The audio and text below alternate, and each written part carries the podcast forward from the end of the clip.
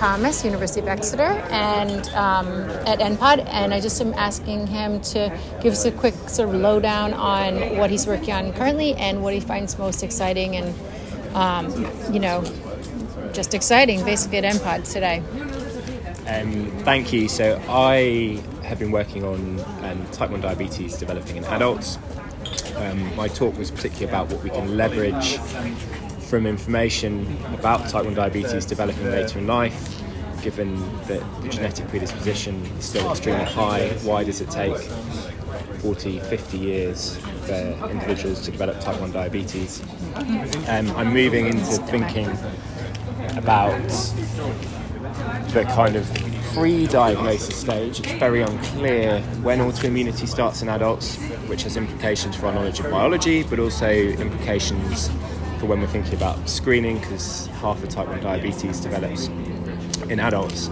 So how are we going to find these adult cases in the future? Because most of the kind of work around the early development of type 1 diabetes has been in children. Right. And I think one of the things that I found the most so I'm a clinician, not a not a, a biologist, so it's been quite a steep learning curve, some of it. But um, I think the chat talk from Jay Skyler about the horizon, um, mm-hmm. and I've, I, we've obviously got the first therapy, potentially you know FDA approved that we can now give.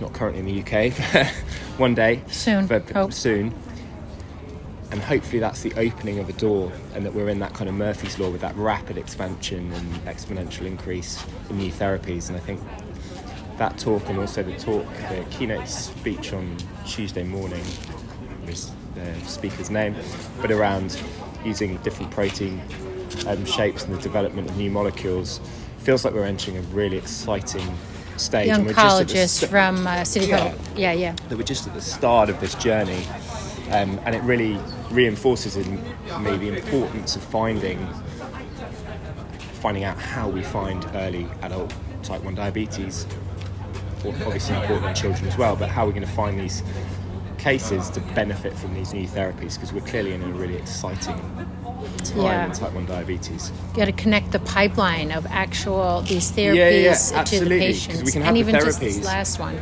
Exactly. We can have the therapies but we need to know who to give them to. Mm-hmm. Um, and so that, yeah, reinforced in me the importance of that work.